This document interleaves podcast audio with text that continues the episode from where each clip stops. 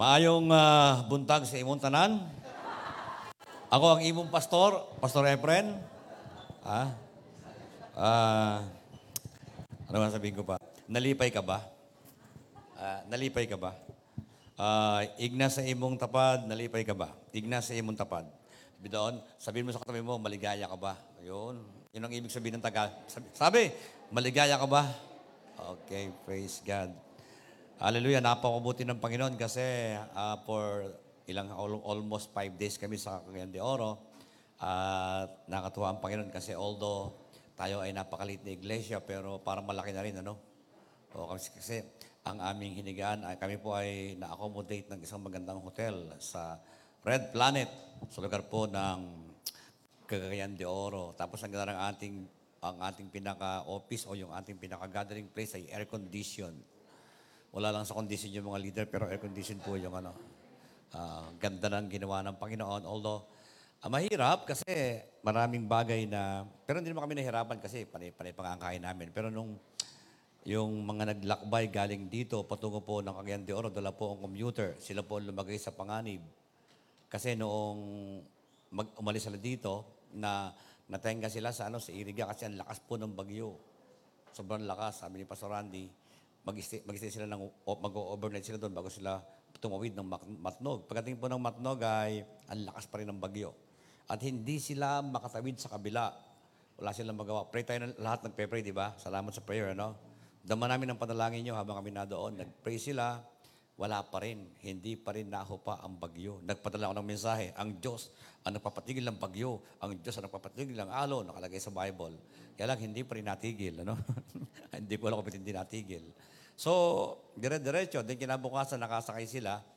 Ah, noong gabi pala ay may ano, noong gabi ay may nakipagpalit sa kanya kasi actually si Pastor ah, Pastor Jonel ay makakaalis na. Kaya lang meron daw doong ah, isang parang ano na parang two days nang nakatenga ron. Eh, sabi ni Pastor uh, Jonel, oh, sige makiusap ka doon, baka yung ticket ko pwedeng ibigay sa'yo. At ibinigay naman. Kaya lang nung sila, nung makasakay na yon, tapos bumaba, bumaba si na Pastor ah, Randy, sila po ay naglalakbay na. Yung kanilang pupuntahan ay nag-landslide. Yung kanilang dadaanan ay nag-landslide, ang mga sasakyan ay natabunan, natabunan ng landslide ng ano, lupa. Kung sila umalis nung gabi, kasama sila sa natabunan. Wala na sanang asawa si Charmaine. No. Wala na tayo pastor ng kalawakan. No? Ah, kato- kasi nakato, ah, talagang inihatid ng Panginoon. Although talagang struggle kami noong first day, kasi isipin mo, magtuturo, nasa, nasa computer, ay mag EGR na. Alas 4 ng madaling araw, sabi ko kay Pastor Harold, gising pa, ginising ko na sa hotel kami, ginising ko na mga yan. 3.30, gising na ako. Punta tayo ng church, punta tayo ng place kasi walang matuturo. Hindi ko alam kung anong gagamitin ng instrumento. Wala tayong ganito, wala tayong ganito, wala tayong ganito, walang television, wala lahat. Ah, ang amplifier namin dala, yung lamang crown. At kailangan kasi yung mga, yung mga ano ay nakalagay sa malaking screen. Okay, anong gagawin namin? So sabi ko, mahalaga Lord, narito ka. Kahit wala yung iba, basta narito ka, yun ang pinakamahalaga. So just claim that. Actually, noong kami papunta na nang galing kami sa hotel, up, galing kami sa airport, papunta kami ng Cagayan de Oro, doon sa Mayano. Sabi ko, may impression sa akin ng banal na espiritu kasi struggle ako pagbaba ko ng aeroplano kasi nga hindi magkaintindihan. Ang sabi ko kay Pastor Ron, alam mo Pastor Ron, may impression ng banal na espiritu. Yung, ang impression kasi yung yung gang matatag, yung gang tiwalang-tiwala ang kalooban mo. Yun ang ibig sabihin ng impression. Niniwala, sabi, parang inilagay ng banal na espiritu sa puso ko, huwag kang mag-alala, darating sila. Sabi ko Pastor Harold, kay Pastor Ron, huwag daw tayo mag-alala, darating, darating sila. Hindi ko lang second day na, ano. Hindi pala po pwede as first day kasi mamamatay. Kung, kung tayo makulit at nagpilit tayo na nagpilit na manalangin, Panginoon, sige na! Inyo nang itawid! Patay sila lahat, ano, kung tinang, ano, kung tumugon. Pero purihin ng Diyos kasi ang ganda ng ginawa.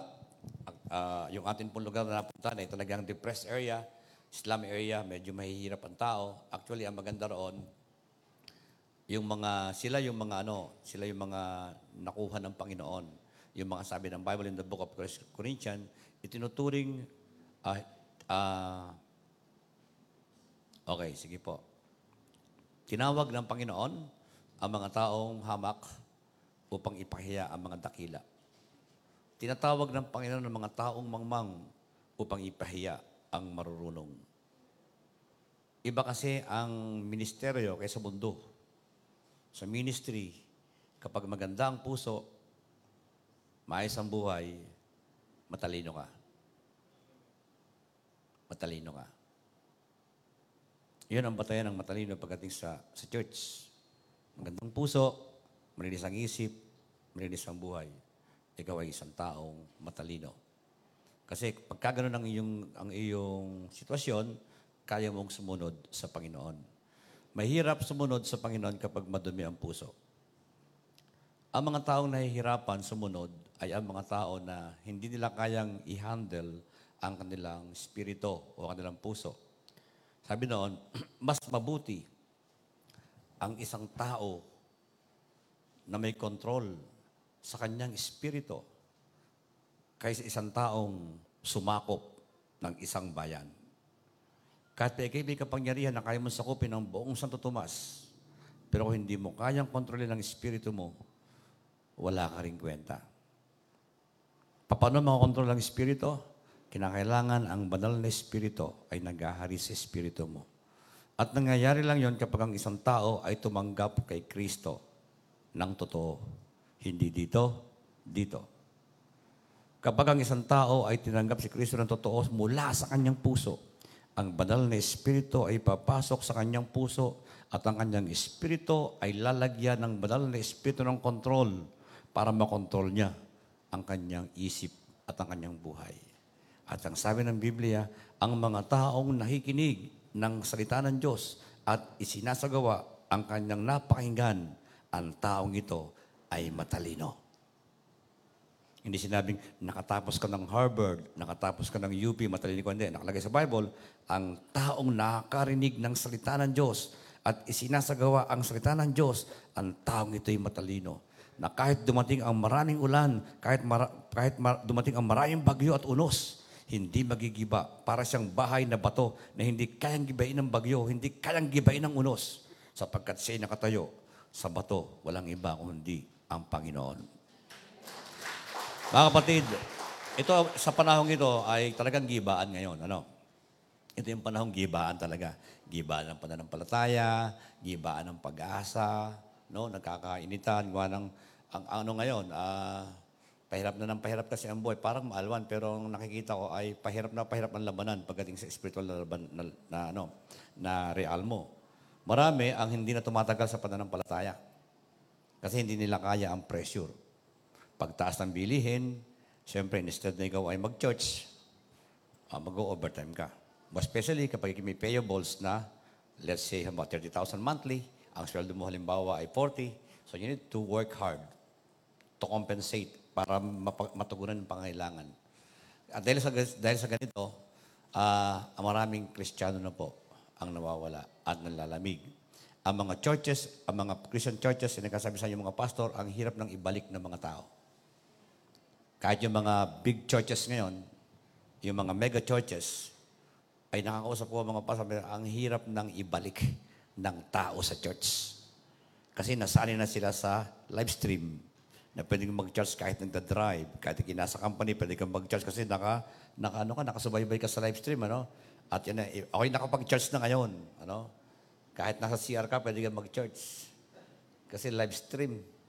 Pero yun ba ang sinabi ng Panginoon? Sabi ng Panginoon, huwag niyong kaliligtaan ang pagtitipon gaya ng ginagawa ng iba. Sa halip, magpalakasan kayo. Diba? Kasi alam niyo, pag tayo nagkikita-kita ganito, kahit ang iba sa inyo hindi ko nakikita, pero nakikita ko kayo, no? Uh, lumalakas tayo. Then yung pagpasok niyo dito, makita mo lang ang kapatid mo, naramdaman mo, di ba saya mo? Pagka yung mga taga-kalambay na parito, uupo pa lang sa upo, masaya, oh, praise God. Di ba? Yung lakas na yun ay himala yun ay galing sa Diyos. Kasi kapag sinabi ng Diyos, magpala, ah, pag ikay dumalo sa pagtitipon, ang gagawin niya, palalakasin niya tayo.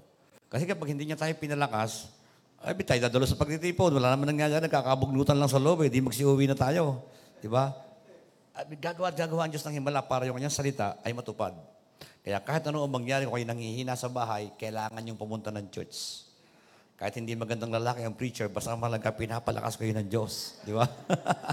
ah, di ba? Kasi hindi naman pastor nagpapalakas. Ang nagpapalakas sa inyo yung banal na espiritu ng Diyos kasi siya naman ang nangako, lalakas kayo. Di ba? Lalakas kayo. So napakalaga na makita natin to, no? Ah, sabi ko kahapon, parang gusto ko masabi ko, ano ko si Tina ang gawin ko, sabi ko, gusto ko na i-text si Tina, Tina, ikaw na mag-speak. Pagod na pagod ako, parang wala akong revelation. Sabi ko kahapon, no? Ah, kaya lang, kinakailangan uh, gawin ang, ang gawain ng Panginoon. Two days, praise God. Okay, ang ating text ay, ang ating title ay Great Commission. Great Commission. Pag hindi mo ginawa ang Great Commission, mapupuno ka ng konsumisyon. Dapat maintindihan nyo ito, no? Dapat Great Commission. Naghahanap ako ng Tagalog sa Google. Walang maibigay sa akin. Hindi raw siya, in- in- hindi daw siya pwedeng i-interpret. Pero sabi ko pa, dakilang gawain itinalaga ng Diyos para sa bawat isa. Great Commission. Dinagdagan ko na lang kasi para, ipinaparaphrase para maintindihan sa Tagalog. Dakilang gawain na itinalaga ng Diyos para sa bawat isa o para sa mga mananampalataya. Kapag ka po ikay naging, pag ikaw po ay tinanggap po si Kristo bilang iyong Panginoon kapagligtas, wala lang atrasan yan. Kung ano nakalagay doon sa aklat ng na ating babasahin ngayon sa Matthew, yun ang trabaho mo. Siyempre, mahirap maggawa ng, gawin ng isang bagay na hindi mo alam. Kaya meron tayong tinatawag na EGR. Tapos, meron tayong CJC 101. Kasi meron utusan, mag, humayo ka! Ipangaral mo mabuting balita! Ano yun? Ah, mahirap, mahirap ang gano'n, di ba? Kaya tuturuan mo na kayo sa EGR, aayusin ang buhay nyo, tapos magsi-CJC 101 kayo. Kaya kung kayo ay nag-EGR, hindi kayo nag-CJC 101, mahirapan kayo sa Great Commission. Dapat po, maroon kayong, marami nag-EGR pero hindi, hindi nila kayang gawin ang Great Commission. Why? Kasi wala namang tuturo eh. Sa Great Commission, dalawang bagay ang binigyan ng diin. Bautismo mo sila sa pangalan ng Ama, ng Anak at ng Espiritu at turuan mo silang sumunod sa lahat ng itinuro na sinabi ko sa iyo. Mahalaga yung teaching. Oo. Ah, sumama ka sa church. Bakit? Basta. Basta sumama ka. O yun na lang, ano? Kasi hindi mo alam kung anong ibig sabihin ng iyong ginagawa. Mahirap gawin ang isang bagay na hindi mo naman alam kung paano gagawin. Yan ang kabutihan sa CJCRFG. Hindi tayo nagpapahayo na hindi nila alam ang kanilang ginagawa. No? Hindi ba yung sinabi ni Lord, patawarin mo sila, hindi nila alam ang kanilang ginagawa. Okay yun. Pero yung commission, ano, Okay. Ating basahin ang text, 28.18 na. Lumapit sa kanila si Jesus at sinabi, ibinigay na sa akin ang lahat ng kapangyarihan sa langit at sa lupa. Kaya puntahan ninyo ang lahat ng mga lahi at gawin silang mga tagasunod ko o alagad ko. Bautismohan niyo sila sa pangalan ng Ama at ng Anak at ng banal na Espiritu. Turuan niyo silang sumunod sa lahat ng iniuutos ko sa inyo. At tandaan ninyo, lagi ninyo akong kasama hanggang sa katapusan ng mundo. O kung matatapos ang mundo, kasama pa rin si Lord. Pag nagliparan yung mga iskadmis na huwag kayong mag-alala, kasama si Lord. Kasi si Lord ay hindi namamatay, kaya hindi ka pwedeng mamatay. Pastor, pag tinabahan ka ba ng bomba, hindi ka mamatay. Hindi, sabi kasi ni Lord, ang mga mana ng pataya, ang sasampalataya sa akin, kahit mamatay, muli kong bubuhayin. Di ba? Kaya wala tayong takot sa mundong ito eh, no? Ang iba takot sa asawa, ano, pero dapat wala kang dapat katakutan bigay kristyano, ano? Uh, pag sinabi ng asawa, huwag kang pawag kang aatin! Uh, di aatin. Mas matapang kaysa Diyos. Uh, okay. Uh, ano, ilang puntos lang bago para tayo makatapos na. Uh, bakit exciting ang pagsunod sa Great Commission? Kung kayo po ay hindi pa nag-i-EJR, mag-i-EJR kayo. Kung kayo po hindi nag-CJC 101, mag-CJC 101 kayo. Kasi ihahanda kayo ng mga pagtuturo para kayo makatupad sa Great Commission. Ito po ay sinabi ng Panginoon pagkatapos siyang mabuhay. Tatlong araw siyang namatay at siya'y nabuhay na muli. Pero bago siya umakyat sa langit, siya po ay nagtalaga sa mga mananampalataya ng gawain. At ang gawain ito ang pinakadakila sa lahat. Mas dakila pa ito kay naging presidente ng tatlong bansa. Mas dakila pa ito. Mas dakila ang gawain ito na itinalaga ng Panginoon kaysa kayo maging presidente ng ilang kumpanya. Mas dakila ito. Kaya kung ikaw ay, kung ikaw ay presidente ng isang bayan o isang, uh, isang bansa, hindi mo ito ginagawa, hindi ka dakila. You cannot be considered great person if you're not doing the Great Commission. If you want to be great, obey what God has told you to do. obey. Maraming paraan ang ang mamaya turuan ko. Pastor, gusto ko maging dakila eh. Ay di, ituturo sa inyo ano, ano yung mga simpleng bagay na pwede mong gawin para ikaw ay makatugon sa dakilang panawagan ito sapagkat ito ang pinakadakilang bagay na po pwede mong gawin sa buong buhay mo. Kasi yung Great Commission ay bunga ng iyong pagtanggap kay Kristo. Kapag tinanggap mo si Kristo, ang katunayang tinanggap mo siya, ikaw ay nasa sa Great Commission. Atindan nyo?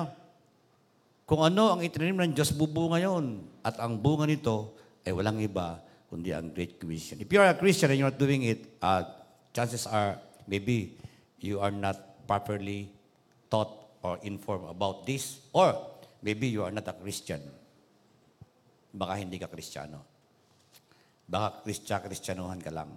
Kasi automatic ito, kapag tinanggap mo si Kristo, bubukal sa puso mo ito. Sabi ni Jeremiah, para itong apoy na nasa aking puso, hindi ko siya kayang pigilin. Sasabog siya. Natindihan niyo ba yun? Yun yung power na inilagay ng Diyos sa mga taong totoong naniniwala. Na kahit ikaw ay minsan tinatamad, babangon ka at magpe-pray. Na kahit ayaw pupunta sa church, pupunta ka ng church kahit ang daming problema.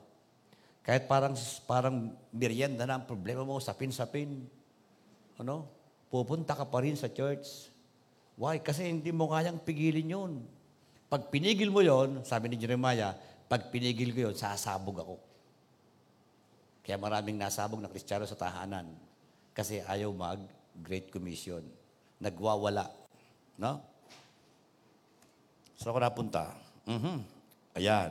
Because, why? Why it is challenging or exciting to follow the Great Commission? The answer is because of the extraordinary power that God will impart to those who will perform it. Yun daw sobrang kapangyarihan na ilalagay ng Diyos sa puso ng isang tao para magawa ito. Siguro, naway, paunawasan nyo ng Diyos sa sinasabi ko para hindi kayo naantok. Ano? Panginoon, tulungan niyo silang maunawa ng lahat ng ito kasi hindi ko ito kayang ipaunawa sa kanila. But, ilagay ng Diyos sa puso nyo. Isipin mo, kapag kayo nakakilala sa Panginoon, yung banal na Espiritu na may gawa ng langit at lupa ay ilalagay sa puso mo. Anong klasing power yon? Bago humayo ang mga mananampalataya, ang sabi ng Panginoon, huwag muna kayong aalis. Intayin nyo ang pagbaba ng kapangyarihan sa inyo. Pag pinag-aralan mo yung kapangyarihan sa Griego, anong kalagay ay dunamus or dunamis. Nang ibig sabihin sa, sa, sa, sa salitang English ay dynamite. Sa Tagalog, sili na nilagyan ng karne. No? oh, di ba yung Tagalog, ano? Iwala kayo sa akin, di ba? Oh, dynamite, dinamita. Ibig sabihin, explosive siya. Tawa natin, hindi makaget over siya, no? Sasabog siya. Pa, ganun, ganun, ganun daw ang lakas ang kapangyarihan ng banal na Espiritu. At ito ang gusto ko, ma, ano, huwag kayong titigil hanggat hindi nyo naramdaman ang lakas na yon. Kailangan lang mag-pray, mag-pray. Okay, Panginoon, gusto kong maranasan yung katotohanan ng ang kapangyarihan mo nasa sa akin. Di ba? May mga, meron kasi yung manifestasyon. Hindi naman ibig sabihin kakalugin kanya. Kaya lang, marami siyang manifestasyon na magpapatunay na naroon siya. Like for example, dati bugnutin ka, nababago ka na ngayon. Dati mahalay ka, nababago ka ngayon. Dati chismosa ka, mas malala ngayon. Ano? ah, di ba? dapat, ano, kasi pagiging na born again, may talagang, kung ikichismoso noon, maging chismoso kang lalo. Kasi ipapahag mo yung Word of God sa mga tao. Oy, tanggapin niyo si Kristo. Oy, may pag-asa. Di ba? Okay. So, biblical lang marites.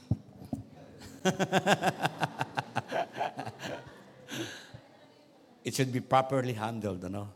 Okay. Uh, bakit sinabing exciting? Ang sabi ng 18, baka na, lumapit sa kanila siya at sinabi, ibinigay niya sa akin ang lahat ng lahat. Isipin mo, yung lahat ng kapangyarihan na ibinigay ng Diyos kay Jesus ay nasa sayo. Tindi, no? Paano ka titigil sa paglilingkod? Sino ang pwedeng pumigil sa'yo para maglingkod ka samantalang lahat ng kapangyarihan sa langit at sa lupa at sa ilalim ng lupa ay ibinigay sa'yo. Dala ng banal na Espiritu. Sabi mo siya, pambihira pala. Mas magaling pala kay Nardong Putik at saka kay Darna.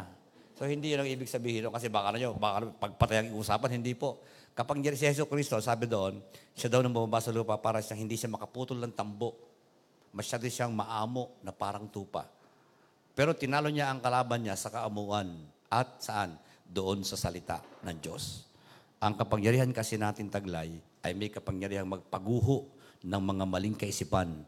Ang kapangyarihan yon ay walang iba kundi ang salita ng Diyos. Kaya kung gusto maging karoon ng maraming kapangyarihan, magbasa ka ng Bible. Pero pag hindi ka nagbasa ng Bible, kahit ibinus ang kapangyarihan, wala. Kumbaga sa putok, pakalpot-kalpot ka lang, ano? Wala eh. Wala kang kapangyarihan. Ang kapangyarihan natin, mga mananampalataya, ay nasa Word of God. Sabi ko nga kay Pastor Otes, alam mo yung Bible, ilagay mo dyan, silabin mo yan. Masisilab yan, masusunog yan. Ilagay mo sa dagat, matutunaw yan. Pero ilagay mo sa puso, may kapangyarihan yan. Ah. Kaya kung sino marami, kung, kung, kung, Panginoon, Lord, I pray, bigyan mo ko ng kapangyarihan, Panginoon. Kada kayo mag-pray ng isang linggo, isang buwan, isang taon, pag hindi ka nagbabasa ng Bible, wala kang kapangyarihan. Kasi hindi naman gagalaw ang banal na espiritu sa sarili mong isip at sa sarili mong bibig. Ang paggalaw ng kapangyarihan ng banal na espiritu ay nakasalalay sa salita ng Diyos. Kaya kung hindi ka magbabasa ng Bible, wala. Palagi ka na nakatulad. Nakasimangot ka na lang palagi Parang ikaw ang siyang nagmamay-ari ng lahat ng sama ng loob. O yun, mangyayari sa'yo.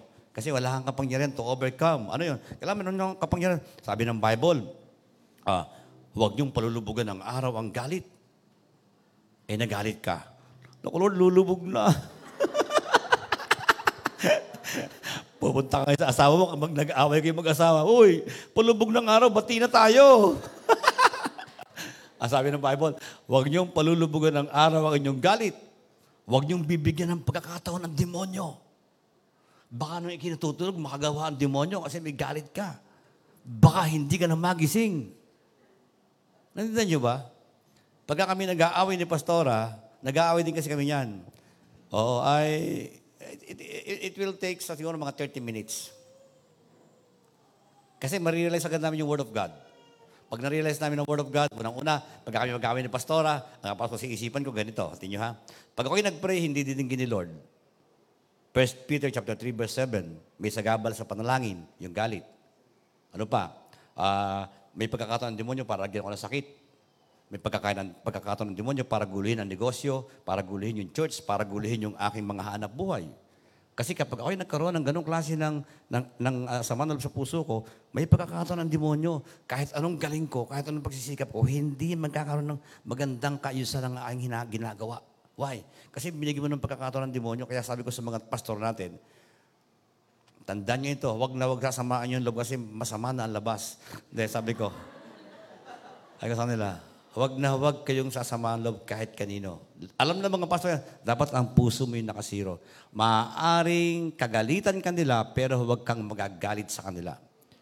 Kasi ang sabi ng Bible, ibigin mo ang iyong sarili, ibigin mo ang iyong kapwa tulad ng pag-ibig mo sa iyong sarili. Kung mahal mo ang iyong sarili, hindi mo papabaya ang pagdaruan ka ng demonyo. Sino dito nagmamahal sa sarili niya? Pag hinahayaan mo na pinaglalaroan ka ng demonyo ng kasalanan, hindi mo mahal ang iyong sarili. Paano mo mamahalin yung iba kung ang iyong sarili ay hindi mo kayang mahalin? Nakita niyo ang pinag-aaralan natin? Hindi ko lang kung ba't nalabas ito kasi wala naman doon sa inihanda ko. Basta, ewan ko siguro kailangan niyo ito. Kaya inihahalag ng Panginoon sa atin ngayong umaga. Actually, wala akong meditation na ganyan dito. Ano? The Lord is just telling me what to what to tell you this morning. Kailangan niyo yan. Kailangan niyo yan. So madali kayong umunlad, makali sa hirap, sumunod. Kasi pag sunod, may pagpapala. Pag ay sumunod, pagpapalo. Hmm. Kaya dalawa lang yan, susunod. Kahit ikaw ay, yung ating kinakanta, damdamin may nasasaktan, hindi pa rin ito makahadlang sa pagdulog ko'y may kagalakan. Dapat ganun. Kahit parang ang, ang sakit-sakit na ng naramdaman mo, kahit parang dama mo hindi ka na minamahal, parang ang dama mo ay parang wala ka ng kwenta.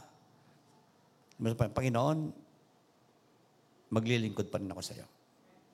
At makikita mo, pag ginawa mo yon, yung mga tao nagkasabi sa iyo ng walang halaga, makikita nila kung gano'ng kahalaga mo. Kasi hindi mo kinakailangan patunayan sa nila ang halaga mo. Ang magpapatunay sa kanila kung gano'ng kakahalaga ay ang Diyos na pinaglilingkuran mo kahit parang ikaw ay hindi mo na kaya. At dating ang panahon, ang sabi ng Panginoon sa kanyang salita, itatanghal kita. Pagpapalain kita. Pararangalan kita sa kalagitnaan ng maraming tao. Makita natin, mga tao ito na walang kwenta, sina Pablo, wala lamang kwenta, mamatay tao, pero pinarangalan ng Diyos. Si Matthew, yung yung binabasang Matthew, itong ating pinag-aaral, Matthew chapter 28 verses 18, magnanakaw yan. Kapatid, magnanakaw. Naku, ako ang number one martes dito eh, no? Uh, si Mateo ay magnanakaw. Yung sumulat ng Matthew ay magnanakaw. Kananakaw pa lang eh. Sabi ni Jesus Christ, Levi, sumunod ka sa akin. Eh, naroon naman maraming pera. Ang daming pera, doon ang mga pinagnanakaw niya eh. Iniwanan niya ang pera, iniwanan niya ang mesa niya, at sumunod siya kay Jesus Christ. Hindi na siya bumalik doon. At ang kanyang pangalan ay natala sa Biblia, ang pinakadakilang libro sa buong mundo. Dating magnanakaw na sumunod kay Jesus. Sumulat ng aklat ng Mateo, pinag-aaral ng maraming tao. Mula noong sulatin hanggang ngayon, laging pinag-uusapan si Matthew, ang dating magnanakaw. Di ba? O, piti- piti- Kay Lord, kay Lord, huwag sa akin, kay Lord. Hmm. Kay Lord, siyempre, pagka sa akin, tit- ako, walang kwenta pagka sa inyo, pinalakpak yan, mamangangalay lang kayo. Kay Lord, niyo ipapalakpak lagi yan, ano? Okay. Aha. Paano, na, na, paano nagkaroon ng kapangyarihan ang Panginoon? Babasahin ko sa inyo, ha? O kung may nadyan ba? Wala. O, oh, bro. Si Jesus ang nagpapabanal sa mga tao. Pagka gusto mo maging banal, tanggapin mo si Kristo, magiging banal ka. Ano? Kahit may kay pamilya, banal. Kung wala si Kristo, wala, hindi ka banal. Ang kanyang ama at ang ama at ang kanyang ama at ang ama ng mga taong ito ay iisa. Okay. Yun daw kanyang ama, ang Diyos, at ang ama ng mga taong ito at ang ama natin ay iisa. Ang kanyang ama ay Diyos at tayo, tayo ang ating ama ay Diyos. Ito sinasabi niya nung siya magkatawang tao. Para maintindihan ko bakit sinabi na bakit kailangan magkatawang tao, nasa bandang baba ang dahilan kung bakit kailangan maging tao ang anak ng Diyos. Okay, next. Kaya't hindi niya ikinahiyang tawagin silang kapatid. Kaya pala tayo kapatid. Ang tawag sa, yung ating kinakanta, uh, ano kaya? As the deer panted over the water, so my soul longing after thee. You're my friend, and you are my brother, even though you are a king. Pag sinabing, you're my friend, sabi ng Luke, ng, ng John chapter 17, hindi ko na kayo tinuturing na alipin. Kayo tinuturing ko ng kaibigan, sapagkat ang hindi alam ng kaibigan kung ano ang laman ng puso ng kanyang Panginoon. Kaya sabi niya, hindi ko na kayo itinuturing na alipin, kaya aking itinuturing na kaibigan. O, uh, you're my friend and you are my brother, even though you are a king. Pag kinakanta ko yun, natululuha ko eh. Pag, pag nag-iisa, isipin mo, kapatid ko, kaibigan ko, at hari ko, ang Diyos ng mga Diyos, hari ng mga hari. Pag umaawit niya, nag-iisa, tutululuha ko niyan.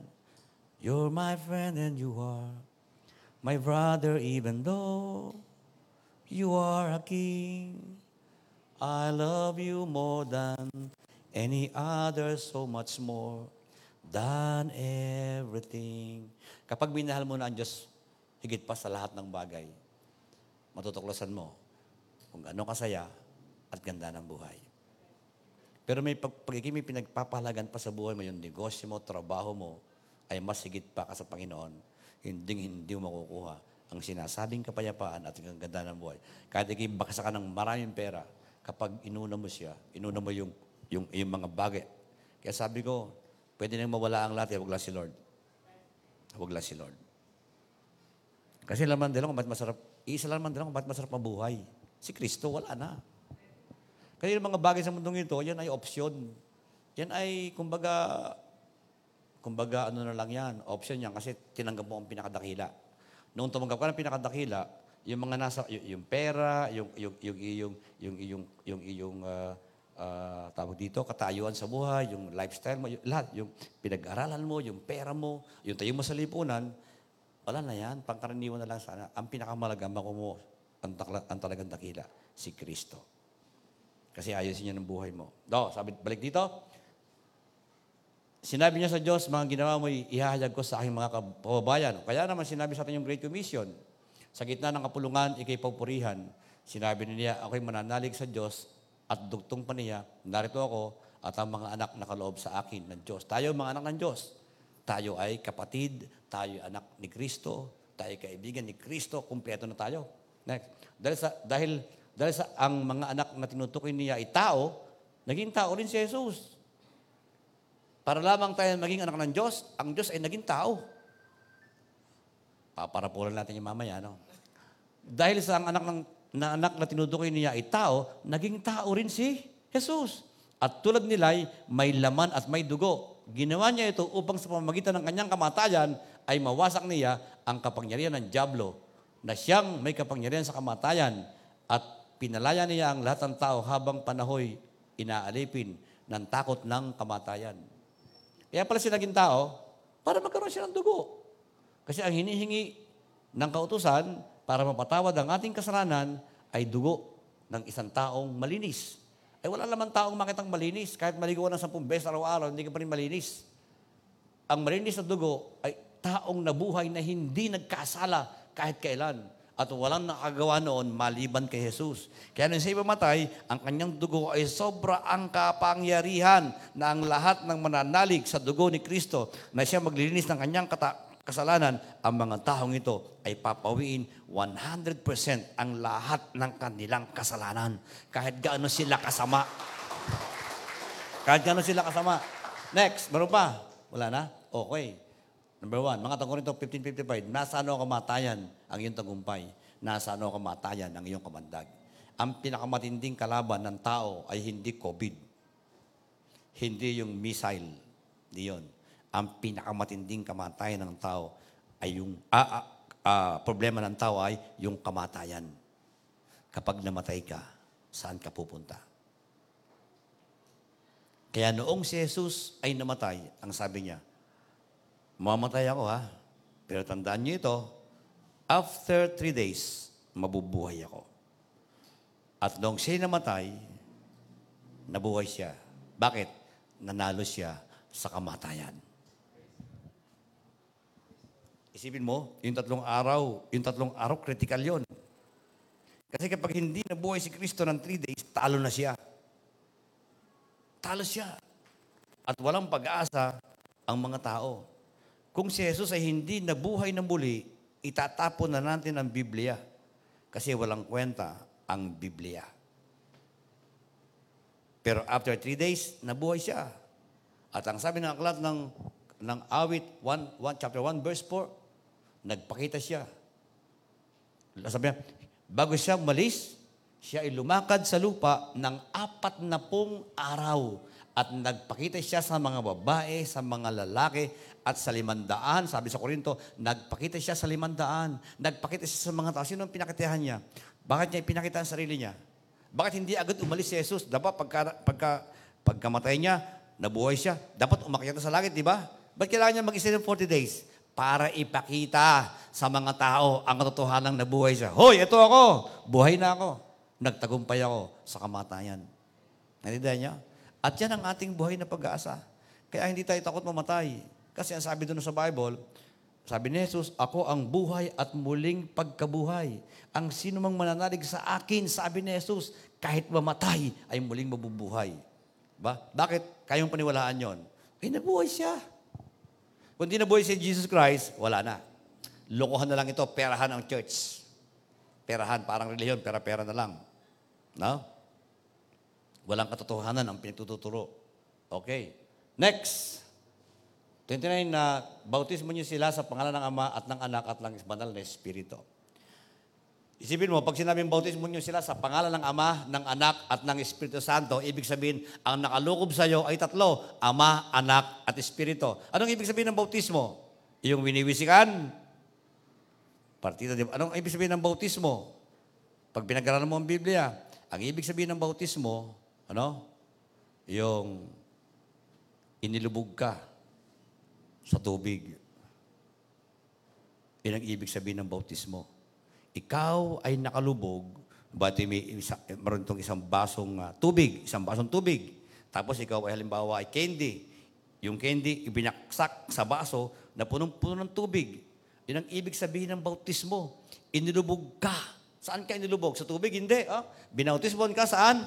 Sa pangalan ng Ama, ng Anak, at ng Espiritu. Yan ang Diyos na may likha ng langit at lupa, ang Ama, Anak at Espiritu, yan ang nakalukob sa iyo.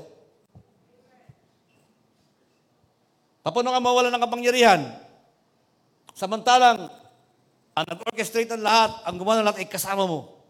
In the book of Hebrew chapter 13 verse 5, I will never leave you nor forsake you. Hindi, hindi kita iiwan, hindi, hindi kita pababayaan. Yan ang dahilan kung bakit po pwedeng masakop ng Church of Jesus Christ, Reason of God Philippines, ang buong Pilipinas. Not because of the pastor, but because of God that is in us. Mga kapatid, yun lang naman, ganun, ba't malakas ang loob na yung magpastor? Wala na, wala ko nakita. Takot ako sa saksakan, takot ako sa barilan, pero kapag ang banal na espiritu ay lumukob na, nawawala ang pagkatakot, napapalitan ng kagalangan. Okay, number two. Because gospel possess all the power to change an individual. Bakit daw bakit daw napakaganda ng ng uh, uh, gawain ito? Bakit, bakit daw yung Great Commission ay isang dakilang gawain na itinalaga ng Diyos sa mananampalataya? Kasi ito lamang ang kaya magbuhay ng tao, mag, magbago ng buhay. Tinan mo ang buhay mo. Dati pasaway ka naman ah. Hindi ka man sumunod sa tatay mo, hindi ka hindi ginagalang ang tatay mo, yung asawa mo, hindi mo inamahal. Mga anak mo, hindi mo inaaruga. Pero nung hindi makilala kay Lord, nag-isip ka, di ba? Kailangan, trabaho ko, born again ako eh. Kailangan, mahalin ko na lang asawa ko, kahit hindi naliligo. Kasi, born again ako eh. Di ba? Tama naman. Ano? Kinano ka patawa kasi inaantok na eh. Pag hindi mo ka patawa, pero pag may joke, ah, di ba? ah, di ba? Alam mo, ang daming bagay na hindi mo ginagawa noon, pero ginagawa mo na ngayon. Kasi ang gospel o ang Great Commission o ang mensahe ng Great Commission ay sobra ang kapangyarihan na kaya niyang baguhin ang buhay ng tao kahit gaano katigas ang puso niya. Alam niyo ba yung aming mga, yan, yan, sa, sa, ano, ang aming mga kasama doon, yung mga, doon sa uh, Cagayan de Oro, mga, mga drug addict. Mga, mga, mga ano niya. Mga, yung, yung ating, ah, putulin mo na lang ito, no? Baka, ano? Yung ating napuntahan lugar sa Cagayan de Oro ay isang lugar na iniiwasang puntahan ng mga tao. Kasi ang lugar na yon ay lugar ng lahat para siyang, para siyang small tondo. Naroon lahat. Yung klase ng mga taong ayaw ng lipunan ay nadoon. At doon tayo dinala ng Panginoon sa lugar na yon. O, bait naman. Sipin mo, tuturo ng Bible, por meron dating ko doon. Nagtuturo ko ng Bible study, sabi ni Jonel, pas nag-aabutan ng shabu mismo doon sa tabi, oh, sa tabihan ko, nagtuturo ng Bible, oh, nag-aabutan ng foil. Pero puri ng Diyos, yung nag-abot ng foil, nag-EGR na. Praise God, hallelujah. Sino ang pwedeng magbago noon? Hindi kaya ni pastor yon, hindi kaya ng kahit sino, pero kayang-kaya ng Diyos kapag narinig ang mabuting balita. Di ba? Di ba? Oh, pagkaganyan, di ba napaka-exciting ng paglilingkod? Makita ka namang extraordinary manifestation of the power of God, changing lives, ah, from darkness to light. Oh, di ba? Ay, alam mo, kahit pagparali mo pa, kahit pa ikikumuha ng mahusay na, na ang tawag doon sa mga, sa mga psychologists, yung mga guidance counselor, para sila turuan turuan, hindi magbabago ang tao. Alam mo yung addict, pag ikinulong mo, paglabas, addict pa rin yan. Pero, kapag ang addict ay nakulong kay Kristo, paglabas niyan, bagong nilalang, wala na. Ang dating pagkatao, ang lahat ay bago na. Ay, naranasan ko yan, kaya alam ko. Nako, ang gulo ng buhay ko, sobra. Magulo pa sa Pansit Canton. Ang buhay ko noon, sobra.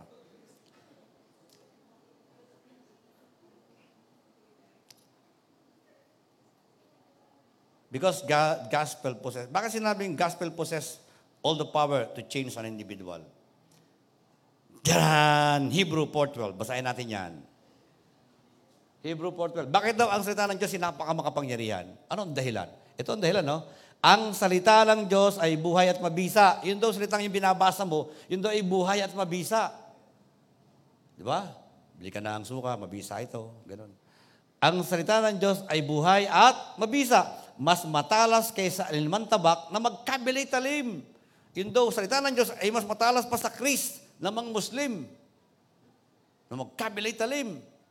Diba? Sabi doon, ito'y tumatagos maging sa kaibuturan ng kaluluwa at espiritu. Yun daw, kaluluwa at espiritu ay tumatagos. Ang problema, nasa ng kaluluwa at espiritu. Hindi mo nakikita ito.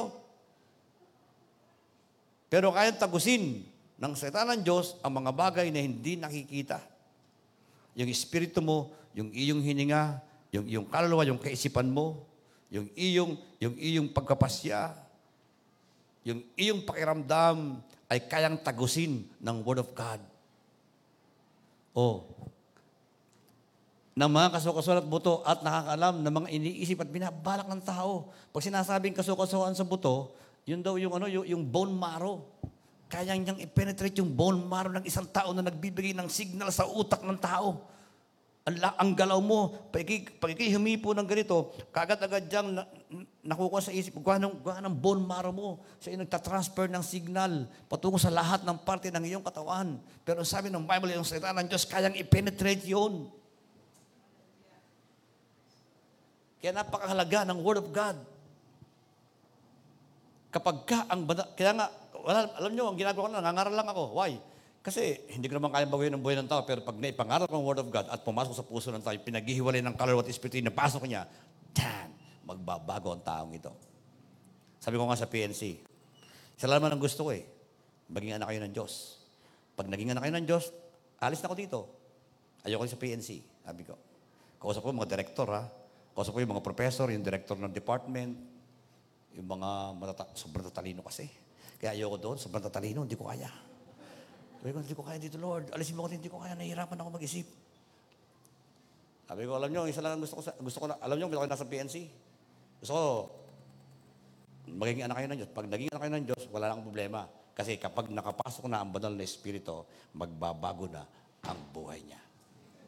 Ang atin lang kailangan gawin, ito, ipahayag ang mabuting balita at ang banal na Espiritu ay makasa, makapasok sa buhay ng isang tao, ayos na. Kumbaga, is- sabi sa mga ano, uh, usapang kalsada, solved na.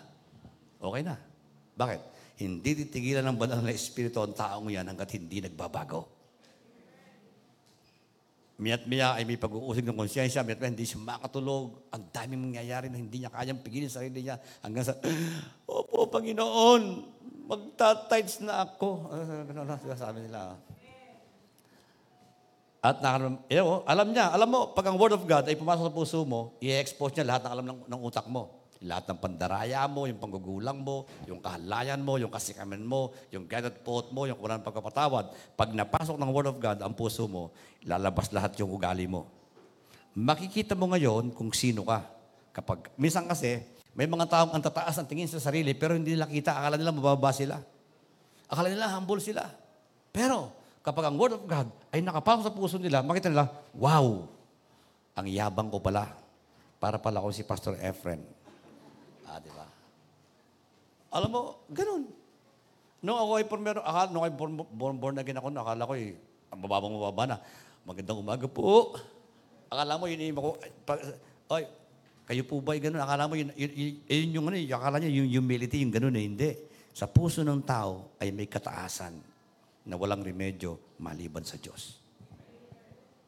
At kapag napasok ng banal na Espiritu ang puso mo, lahat ng uri ng kataasan ay makikita mo at itasabi mo, "Pangin- Panginoon, patawarin niyo ako.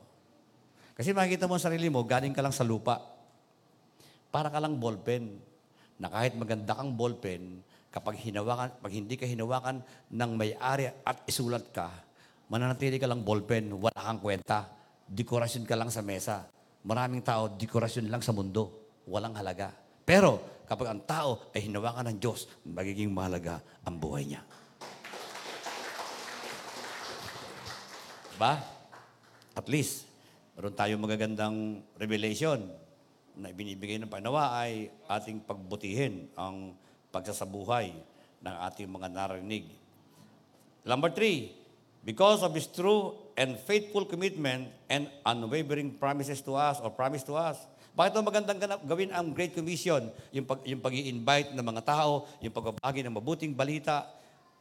Ay, bakit magandang gawin to? Kasi, ito yun eh, because of His true and faithful commitment and unwavering promises. Ano yun? O promise to us. Anong verse yun?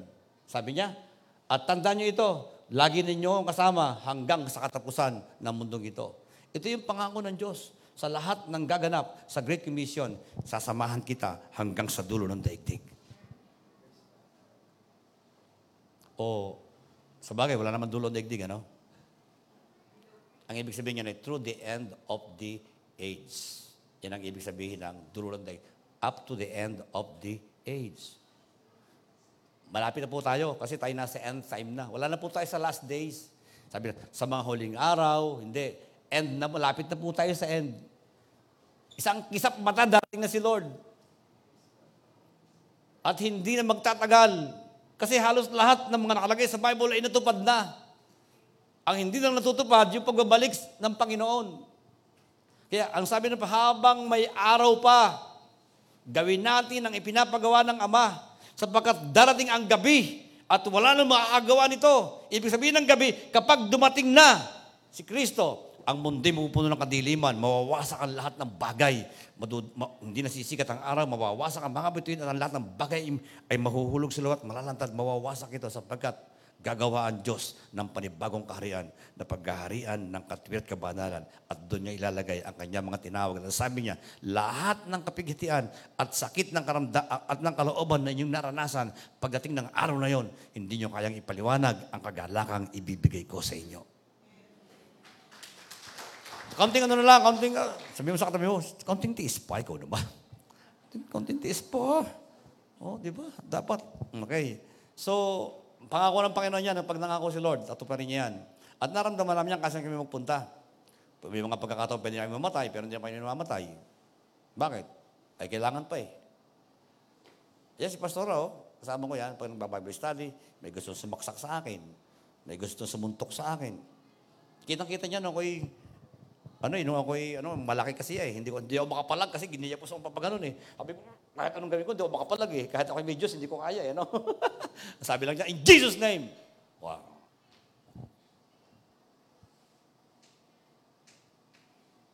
Pero mamatay lang ako pag sinabi ni Lord, mamatay ka na. Pero nga hindi sinasabi ni Lord, walang pwedeng pumatay sa akin.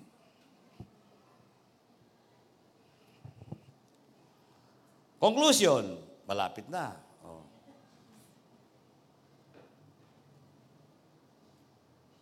Ten twenty-three nga ng Hebrew. Yan. Magpakatatag tayo sa pag-asa natin at huwag tayong mag-alinlangan dahil tapat ang Diyos na nangako sa atin. Tapat siya. Kaya lang, siyempre, bago mo gawin ang Great Commission, nakaka-nervous yan. Lagi-lagi, baka ako isnabi nito ah. Hindi kaya ako mapahiya. Kapag ka ako'y magsesyon ng gospel, baka naman ako itanggihan. Yun ang mga na ilalagay ng, sa utak mo eh. Kaya hindi ka makapag-invite. Baka pagtawanan ako eh. Hindi ako sanay. Hindi ako sanay makipag-usap ng mga tao. Yung gagawin ko. Yung mga negatibo, especially mga introvert, na pagka naging extrovert, sobrang hardline naman, ano? Oo. Oh, Ganyan din ako dati. Tatakot ako. Aba, pakapal lang ng mukha. Mahasanay ka din. Napakala na mukha. Sipin mo, sesiran mo yung mayor. Sipin mo si Mayor Edo Sanchez ay na, na Bible study ko ng one year, every morning. Sabi ko, every Monday morning, sabi ko, paano nangyayari lahat ng ito? Tapos ngayon, ako ay chaplain ng PNC University. Paano nangyayari ito? Hindi ko alam. Bakit ganito? Basta alam ko, nialaksan ko lang ang loob ko, sinasabi ko yung mabuting balita, ipinapayag ko sa mga tao, at wala akong pinipili. Mula sa pinakamahirap hanggang pinakamayaman, sa ko ng gospel. At hindi ako pwedeng matakot sa kanila. Sapagkat ang itinuturo ko ay totoo. Alam mo, ikaw ay nagtuturo, nagbibili ka ng, ng sing-sing. Peke pala. Eh, mahirap ibenta yung mga peke. Di ba? Ay, totoo tinuturo mo eh. Ang dami, katakot. Wala kang dapat ikatakot. Kahit yung may-ari ng lugar na ito, yung mag-asawa, nasira ko na ng gospel. Tinanggap na nila si Lord. And I believe one day, tutubo yun. Not only one. Siguro tatlong beses ko silang nasesira ng gospel. Pag pumunta rito yung asawa niya, ulihin ko Diyos sa loob.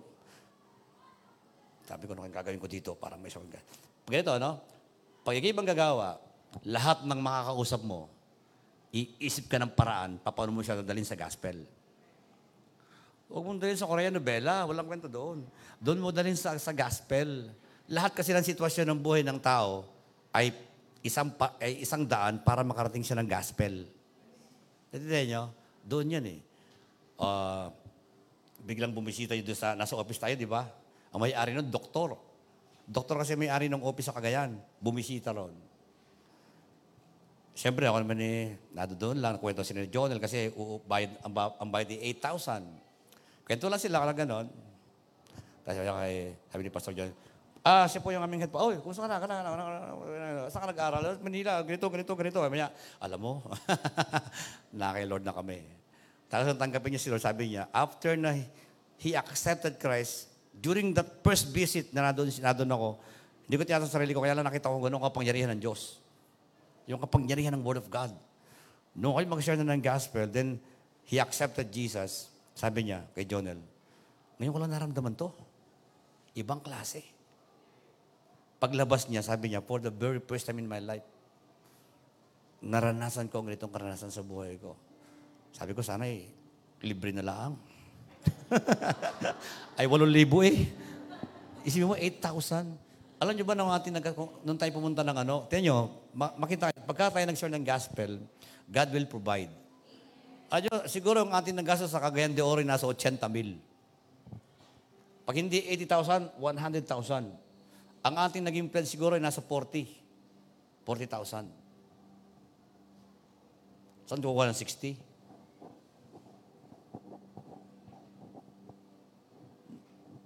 Iba ang Diyos.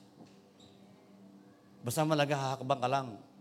Bago tayo umalis dito, bago umalis, nung, nung mag sa Cagayan, sabi ko, uh, ilang araw ko, wala kaming pera. Lord, po 48,000 na nasa bangko. Ibabayad pa sa commuter tsaka dito, 40. Magbabayad sa, sa commuter ng 35,000. Pa, paalis na po kami. Naka-hotel pa nga kami. Nakakain pa kami sa Saburi. Ang problema, kung maka, kumain kami sa sobrang dahil pagkain, hindi kami nakatulog. Kasi busog na busog kami. Pero, bakit? Sino ang gumagawa ng lahat sa likod dito? Sino ang dahilan kung bakit nagkakaganito? Wala lang iba, kundi ang Diyos ng mga Diyos, ang hari ng mga hari. Sabi nga nung, sabi nga nung malaking church doon, yung, may, may, doon kasi, doon sa, ano, may dumating na pastor, uh, yung head pastor nila ay si, ano, siguro nasa 4,000 na sila, malaki ang church nila. Kasi ang nila, yung, yung amplifier pa lang nilang ganitong kalalaki, yung ganyang amplifier na ganyan, 560,000 ang halaga. Ganon kalaki ang church nila. Pero sabi niya, Pas, baka naman uh, pwede ka mag-speak sa church. Sabi ko, pag ako po ay, kapag yung isa kong kasama nagpaiwan, makapag-speak po ako. Pero pag hindi, uuwi po ako. Sabi nga sa nung hiwalay ko, sige na, set na kita. Sa, sa, sa bukid nun ka na bukas. Sabi ko, hindi ko kasi hawak schedule ko eh. Nagpaalam ako sa kanya noong bago sumakay ng aeroplano. Kaya katuwa. Hindi mo kaya ipaliwanag ang promotion ni Lord kapag nagtino ka sa Kanya. Hindi mo kaya paliwanag. May mga, may mga bagay na nasa, nasa puso mo, hindi mo alam na nasa puso mo pala. Nangyayari na lang basta-basta lang ng bagay. Alam nyo, hindi ko na iplano na Cagayan de Oro ay magsi-CJC. Ang plano ko ay dito lang muna sa Katagalugan. Kasi sabi ko, mga Muslim doon, baka magilit ako ng leg. Sabi ko, sa huli na. Parang kung putulong ako ng leg doon, okay na. Nalagyan na yung mga ano, nalagyan na yung mga provinces. Ay, naku po, biglang lumabas ang Cagayan de Oro. Wala ka magawa. Pupunta ka ng Cagayan de Oro. Punta ka ng Cagayan de Oro. Marami pang mga plano ng church, pero plano ng Panginoon tutupad. Ang malaga, nagpaplano tayo. Pero isang maganda at pinapasalamatan ko sa Panginoon, alam natin kung ano ang ating ginagawa. Tayong larito kayo. Ang konklusyon natin, I would like to end in this praise, ang pag-asa ng Pilipinas ay nasa iyong mga kamay. Ikaw ang pag-asa ng Pilipinas. Sipin mo, kapag ikaw nakapagsiya ng isang, ng isang tao, alam ba, isang tao magnanakaw, nasira mo ng gospel, magbabago na yon. Pero kahit magpalit ka ng presidente, hindi ba kayo magbago ang magnanakaw? Lalo pa magnanakaw. Pero kapag ang born again ay lumapit sa isang tao na masama at na, na bahagi na ng Word of God, nagbabago ang taong yon. Kahit hindi siya makatapos ng pag-aaral, kahit hindi mo siya ikulong, magbabago siya. Ang pinakamahalaga sa buhay ng tao, mapasok ng banal na espiritu ang puso ng tao para magbago. At ang banal na espiritu na yun ay taglay-taglay mo kapatid. Gagamitin ka ng Panginoon. Huwag mong tingnan kung anong klaseng tao ka. Huwag mong, huwag mong tingnan yung kahinaan mo. Huwag mong tingnan muna yung mga bagay na yung ikaw ay hindi, hindi ka po pwede kasi hindi mahihiyain. Huwag mong tingnan yun. Ang titingnan mo sa paglilingkod ay ano ang kayang gawin ng Diyos. Kasi kahit naman tayong lahat, limitado tayo. Ako, ang dami kong limitasyon. Ang dami mga palpak na bagay sa buhay ko na kahit ako, hindi ako makapaniwala. Bakit ako ginagamit ng Panginoon? Pero dahil sa paglilingkod, unti-unting nagbabago ang buhay. Habang naglilingkod ka, babaguhin ka ng Panginoon. Kasi sabi niya, babaguhin ka niya araw-araw. Habang ikay naglilingkod. Kahit ikay kahit ikay kahit ikay napapagod, kahit ikay nagugutom, kahit ikay umiiyak. Mahalaga. Nagiging mahalaga ang buhay mo, kapatid. Ang mahalagang buhay ng mga tao na bubuhay sa mundo ay ang buhay na ginagamit para sa Panginoon. Hindi mahalaga ang buhay kasi nakatapos ka ng pag-aaral. Hindi mahalaga ang buhay kasi mayaman ka. Hindi mahalaga ang buhay kasi marunong ka. Hindi mahalaga ang buhay kasi sikat ka. Mahalaga ang buhay kapag ginagamit kay Lord.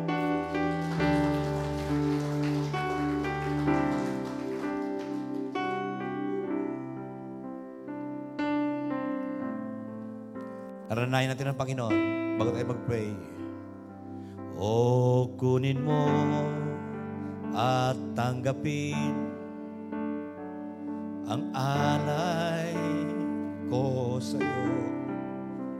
Panginoon, gamitin mo ang hain ko sa iyo, ang buhay ko sa iyo rin nagmula, Panginoon, gamitin mo sa kapurihan, kalwalhatian ng ngalan mo.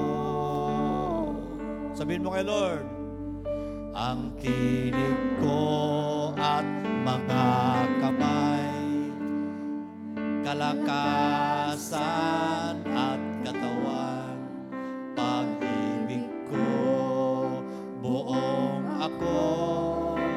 lahat sa'yo ibibigay. Ang buhay ko sa'yo rin nagmula Panginoon. Gamitin mo sa kapurihan kalwalhatian sabihin mo sa Ama iniibig kita from your heart mula sa puso mo. Ah. Aking Ama. Ama, iniibig kita.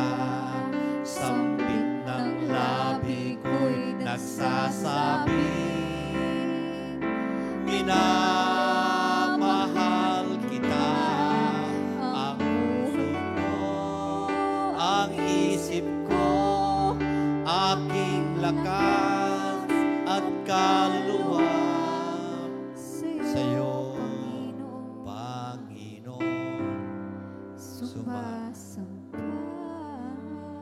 Hindi maglilibot at darating sa araw ay babalik ang Diyos ng mga Diyos at Hari ng mga Hari. Sa araw na sinabi ng salita ng Diyos, pagdating ng araw na yon, makikita ang pagkakaiba ng naglilingkod sa Diyos at hindi naglilingkod. Salamat, Panginoon.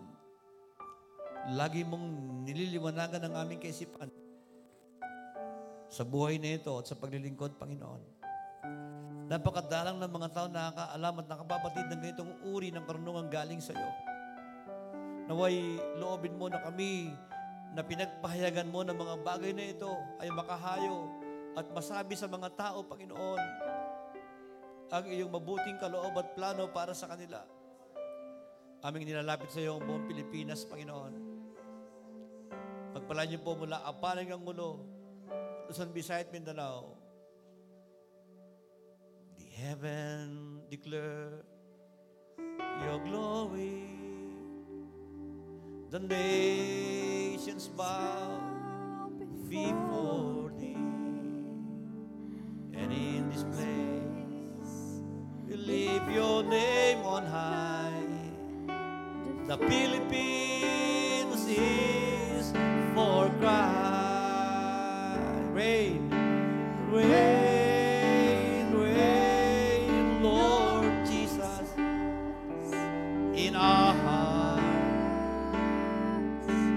in our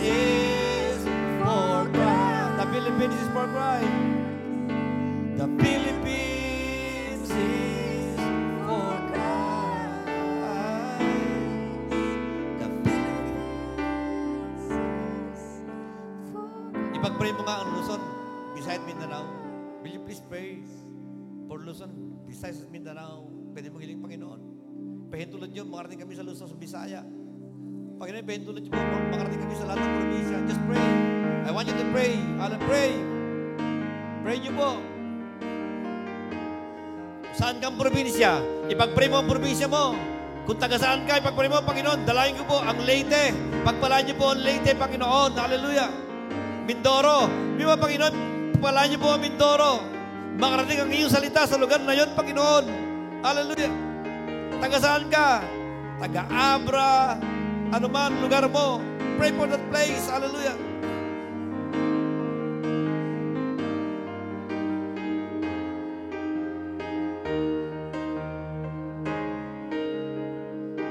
Maraming maraming salamat po, Ama. Purihin po kayo. O, Banal na Espiritu, pinupuri ko po kayo sa iyong mga salita na itinuro po sa amin. Wala kang katulad, wala kang kaparis. Sa pangalan ni Jesus, namin Panginoon. Amen and amen. Praise God, praise God. Hallelujah. God bless po. Puna tayo.